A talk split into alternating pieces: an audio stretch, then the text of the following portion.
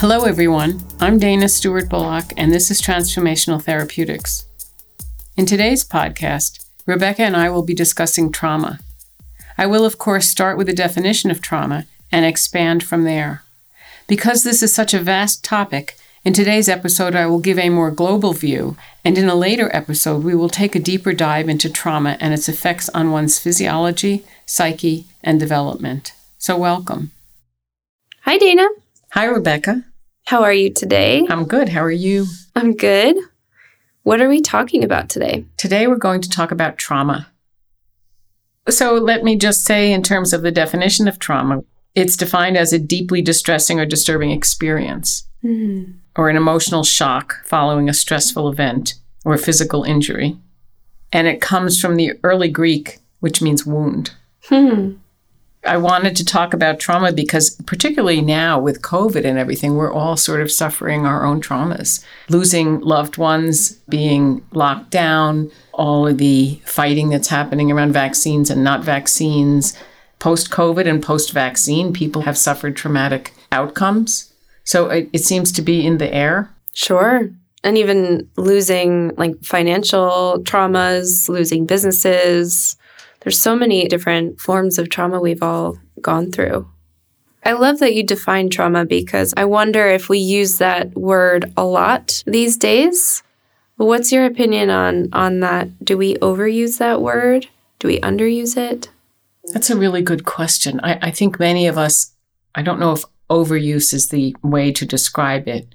I think people don't necessarily understand what it means, and different people will have different definitions of trauma. But I don't think it's being too widely used right now today because mm. we're all being traumatically affected on so many levels politically, medically, socially, and job wise. I mean, it's anything can be a trauma. It depends on your background and where you're from and how whatever happens to you influences you. Would it be beneficial to use that term personally to like just even in what you just said, to identify that our experiences through COVID could have been traumatic. Yes, I think it's really important not so much to label it in the way that I had talked about labeling in other podcasts, but to identify it as such.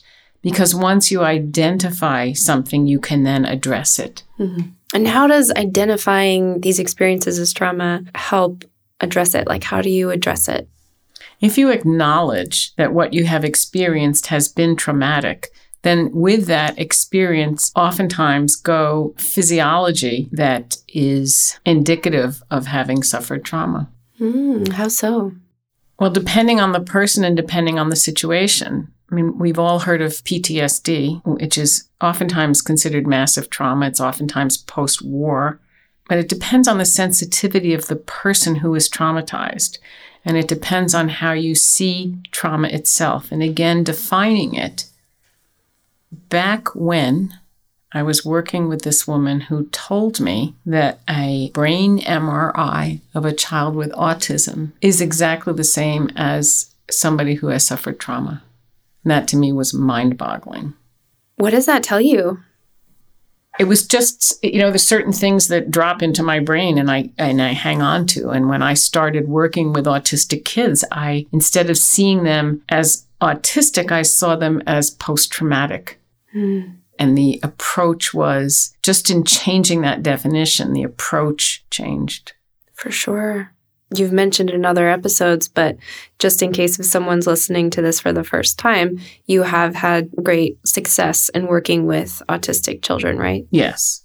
Yeah. And so that was that one of the tools that helped you, one of the perspective changes that helped you? Well, yes, when I changed my perception, because in our culture, autism has around it belief systems that have risen up in terms of how it's treated and how autistic kids are educated and on different levels and how they're seen. And the kids I worked with were young, so their brains were more malleable. And I was able to do research in trauma and then apply the principles that I learned, particularly through the senses and through the anatomy and the physiology, to get changes in kids who were diagnosed on the autistic spectrum. So it's interesting because that information you learned about the MRI helped give you access into seeing autism differently. But it also, I imagine, gives you access to see trauma differently. If someone who's experienced trauma and their brain represents similarly to someone who is autistic, how does that help you in approaching healing them or seeing them or seeing yourself if you have had that kind of trauma before? So, having had early trauma myself, this whole model came out of me trying to heal myself. And the reading that I had done and the learning I had done in the area of psychology allowed me to then apply some of those principles to this young autistic child. There's a man named Donald Kalsched, who's a Jungian analyst, who wrote a book, was published in 1996 called The Inner World of Trauma. And when I first read it, it had such a profound effect on me because it was describing many of the symptoms that I had from a psychological place. And I had prior to that been interested in symbolic language. And I've talked before about how symbolic language in the brain is closely associated with the primitive brain and the limbic system. And Kalsched said, and I quote, early trauma has the ability to rupture the symbolic. And that to me meant that, particularly early, children with autism, to me, they're early. And if I see them as having had trauma, and, and I didn't necessarily define it, I just saw their brains because that woman had told me about the brain scans. I just assumed that their brains were similar. And so I started using symbolic language to access the brain of the child I was working with. And when I say symbolic language, I mean basically all language is symbolic. But what I'm talking about is that's how I've sort of globally expanded my definition of language and its impact and how it's communicated via the, the body, via spoken language, via posture, via action. I would watch, particularly the first child I started working with, I would, and he was very young.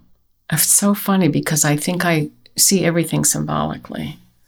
So I would look at this child and having done research in different areas, put my hands on his body and feel what I felt, which to me symbolized the state that his brain and central nervous system were in. So, right there's an application of symbolic language. Hmm. That his body was talking to me and telling me the state of his brain and central nervous system.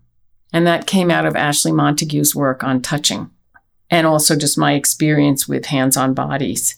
Because he did not have speech at the time, I used my physical touch as a form of language to access his brain. Because according to Ashley Montague, the skin is actually the externalization of the nervous system. So I could access his nervous system through his skin. Hmm. And his brain. Yeah. So, can you apply these same tools, these same applications to working with someone who's had trauma? Yes, absolutely.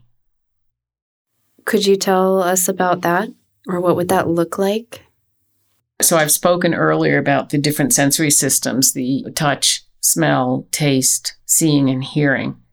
And when you have had trauma, all of those sensory systems are impacted. And via those systems, your brain is impacted. And so, using those different systems to access the brain and the body is a way of getting in and changing the wiring that trauma causes in someone who has experienced it. And just on a personal level, there are a couple of things I just wanted to say that there's a quote from Toni Morrison, and her quote is about racism, but for me it was the same as trauma because racism is a trauma. And she said, Racism steals your time. And I found as a survivor of trauma that time changes how we see time and the panic and the physiology of someone who has had traumatic experiences changes your perception of time. And panic to me has always been speed without rhythm. So there's nothing that breaks up the speed. You're just zooming all the time. Anxiety, anybody who's had an anxiety attack or something realizes what I'm talking about. That when you're having an anxiety attack, everything is speeded up and you can't seem to slow it down. You can't insert rhythm into it mm. and timing into it. And so I was talking about the sensory systems, the taste, smell, touch, hearing, and vision. And all of those systems are impacted. The way you are in the world is how those systems are functioning. So you have to have appropriate input into those systems to have appropriate output from those systems. So for instance, if I take a young autistic child and their behavior is typical, you can deduce from that what sort of input they're getting into their system by the output that you see. For me, it was then just a question of changing the input so that the output could change. Mm.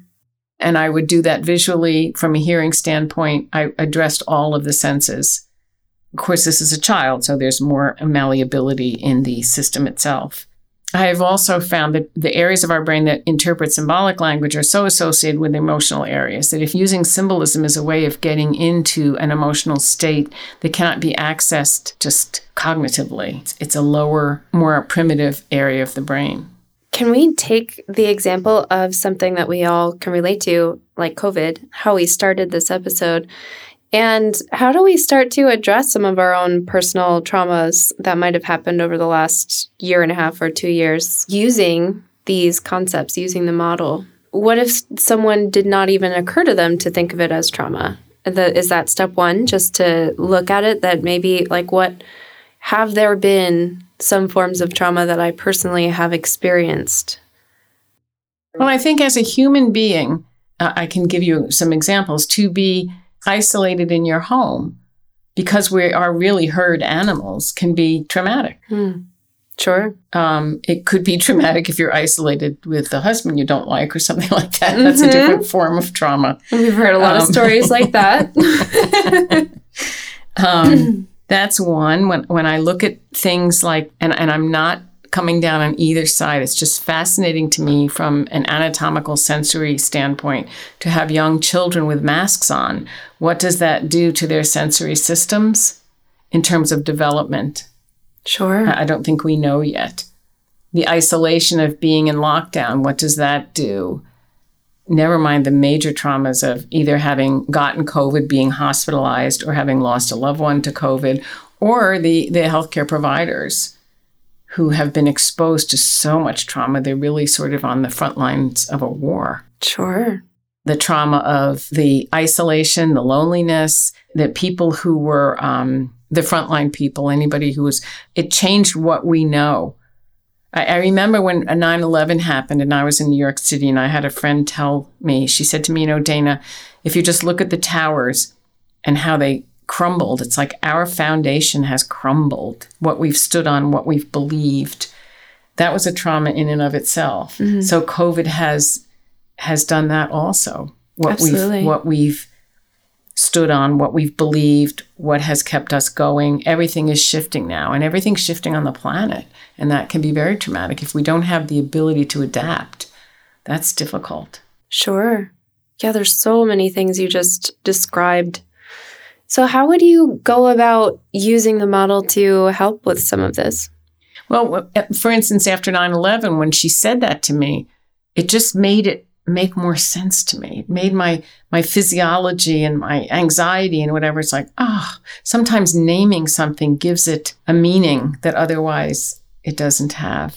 Sure. I could feel it in myself as you were describing all of that, that, oh, maybe some of the difficulty that I experienced makes sense and maybe it's okay.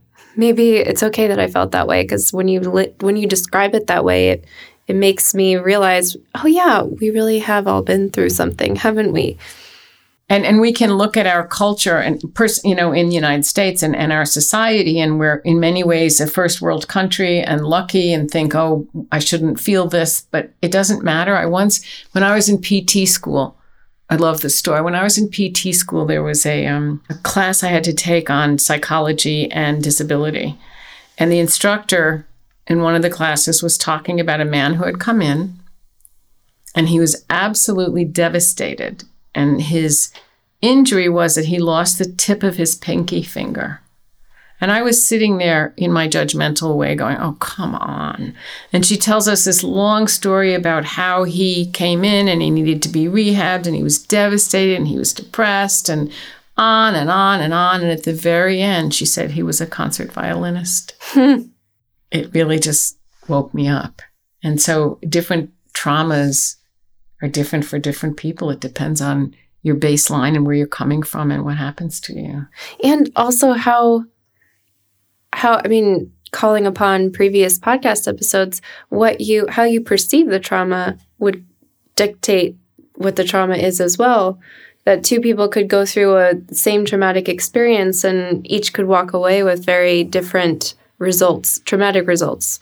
One or could be much one huger. could be very traumatic and the other one could be not so traumatic depending on their pre-existing state absolutely and their upbringing and many different factors. Absolutely. And how they see that experience, how others would come to them and affect how they would see it. I actually have a story that reflects this that in high school, I was in a minor car accident with my friend who was driving, and we were okay. And I think back to that experience with almost fond memories. It was it was like an adventure. It was a scary adventure, but it was an adventure and we were we were in it together. And there was the police came afterwards. It was it was a big big or, ordeal, but it was somewhat I remember it as uh, an adventure that was scary but tolerable. I was having a, conversation with my friend recently, and she has a much more traumatic experience remembering that. She was driving the events that happened later on during the day. It was her car that was affected. There were so many different things that I did not experience, and it was really fascinating for us both to look at that experience through two different lenses. Now, both of us adults, and then we were, you know, 17. And, um, it's it's just so fascinating. And what goes along with that is your physiology will be different from hers. Mm. Because she has on some level held on to whatever the shock was that she suffered and you were able to process it because you came from a different place Mm. and process it differently. So the long-term effects are different for the two of you. Absolutely. And that's actually in the conversation we were talking about how it affected her driving for a while after that and being afraid of going on certain places and the way it was held in her body. So interesting. And was she injured? I mean, she probably had whiplash and who knows what, but we not not outwardly. Yeah. So that also impacts that you carry that into your future, depending on how you were able to process it or not process it. Hmm.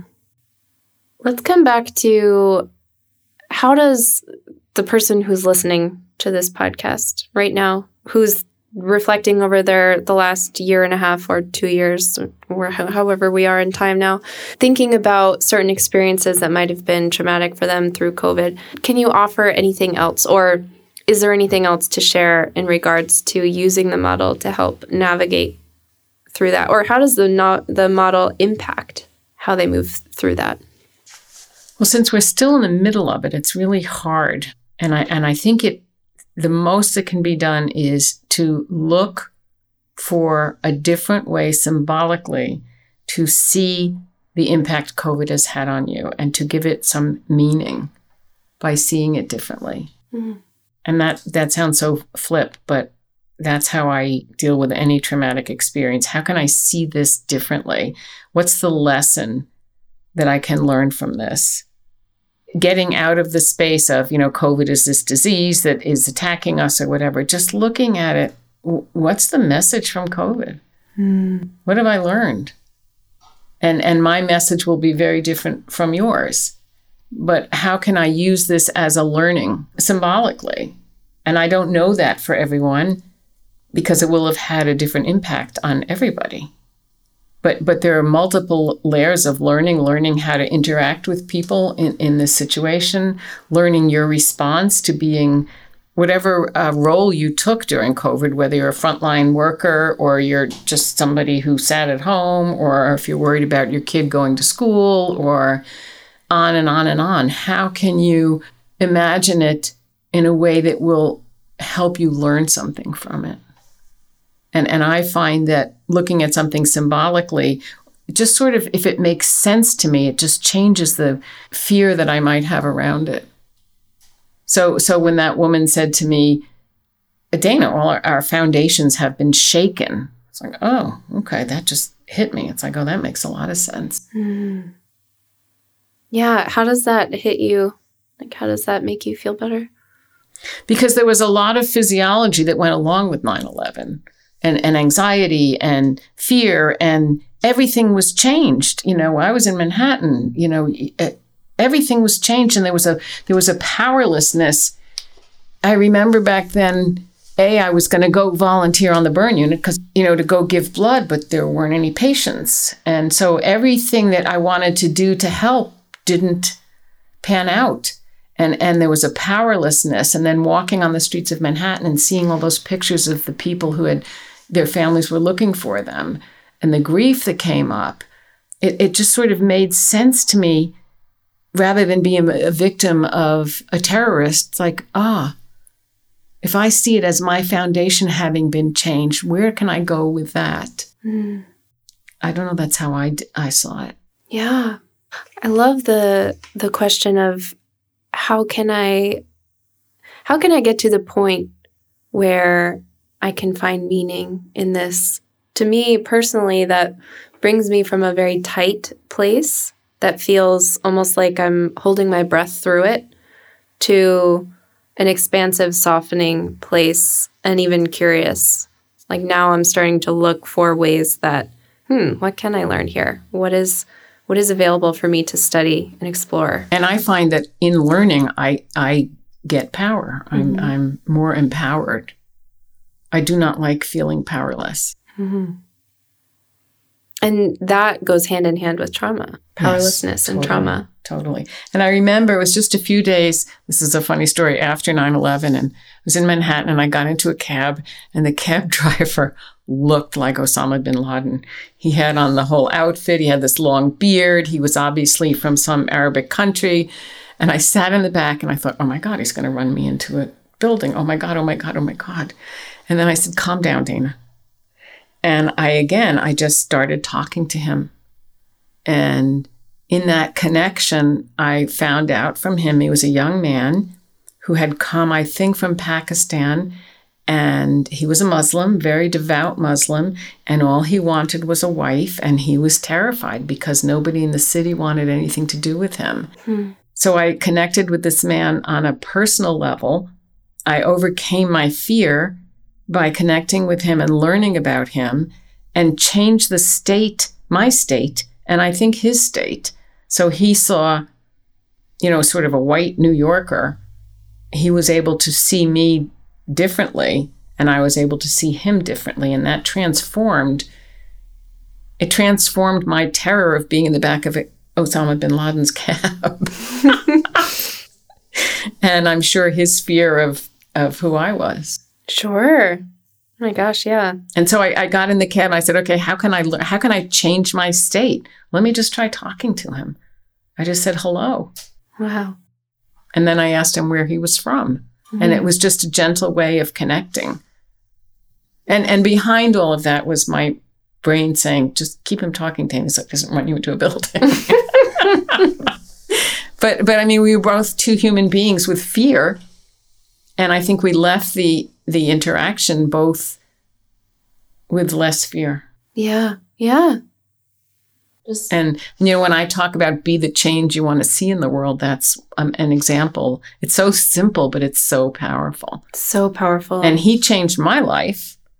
And I'm assuming on some level I changed his because he would have a different viewpoint of the next New Yorker that he picked up. Absolutely. And also, I imagine you brought, I would imagine that you would bring a, a sense of hope that he might have felt hopeless and powerless and powerless to being judged and not seen. And by being seen as a human and interested in, might be like, oh. And he totally changed my viewpoint of, in, in that moment, it was just a few days after 9 11, my viewpoint of Muslims, of young Muslims, of dressed up in the outfit Muslims, of Osama bin Laden, it's like it, it put a humanity in it that allowed me to then let go of some of my pre- preconceived ideas and my own prejudices. Sure.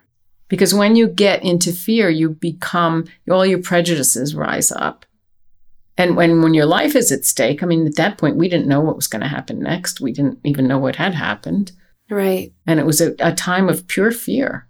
Right. In so many levels. First, just acknowledging that what we have been through could be some trauma is so helpful.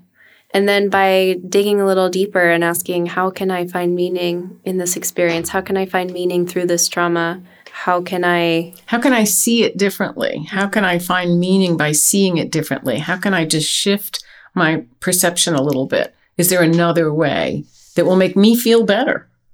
Right. And get to a place from feeling powerless to the trauma to feeling empowered in new learning, in new perceptions, in new clarity and connection. And and connection inside of yourself. Right. So so that you then change the connection internally that you have with the trauma that's manifesting in your physiology to a different kind of connection by some sort of resolution in your brain of seeing it differently. Gives you the power to just sort of relax. Would that create like a new feedback loop? Yeah, absolutely. Could you And- just describe that a little bit? So I, I see an internal feedback loop between my physiology and and my I guess in some level my beliefs or my anxiety, and particularly with trauma, how I see the world through these anxious eyes.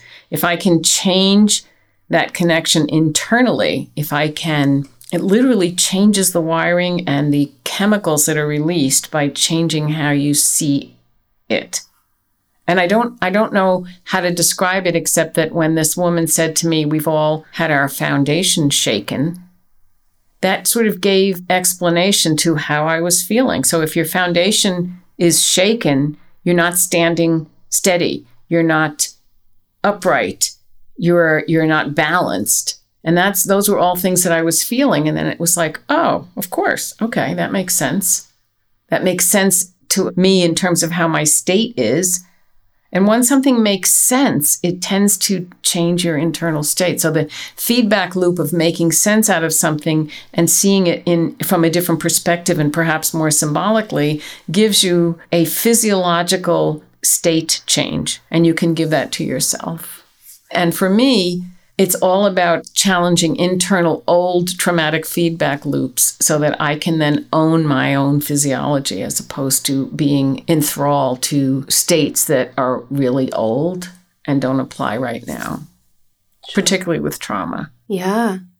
Well, and also I, I was hearing through that process, you're changing a feedback loop of feeling unsafe to creating a new feedback loop to feeling some element of safety. And safety is so paramount in trauma and, and after trauma. It has to do with feeling safe in your own physiology. And I remember this one little boy that I was working who was profoundly autistic. And I thought, how could he possibly feel safe in his own physiology? He, his behaviors are telling me he's not safe. Hmm. So, one of my goals was to have him learn what safety felt like so that his brain could own safety. Wow. So he internally experienced it so that he could then reproduce it. Right. Not that that it's being supplied from the outside. And that right there is, it sounds like the essence of using this model to help with trauma. Because, especially in regards to reliving a certain scenario that might trigger or bring up trauma, your body, your physiology, your experience does not know what safety feels like in that in that place. So to create that new foundation for yourself, that new feedback loop of safety and power where there was none. And it's really important. I'm adding something to this. It's really important to do it in the context of a relationship. Hmm.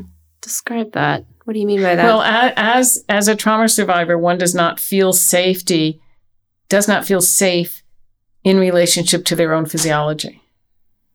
And so to start feeling safe, you need to experience safety in a relationship with somebody else so that you know what safety feels like. Mm-hmm. like what you created for that autistic boy. Yeah. Wow, thank you for this, Dana. This is so rich and so helpful. I think could be really powerful for a lot of people. You're welcome. My pleasure.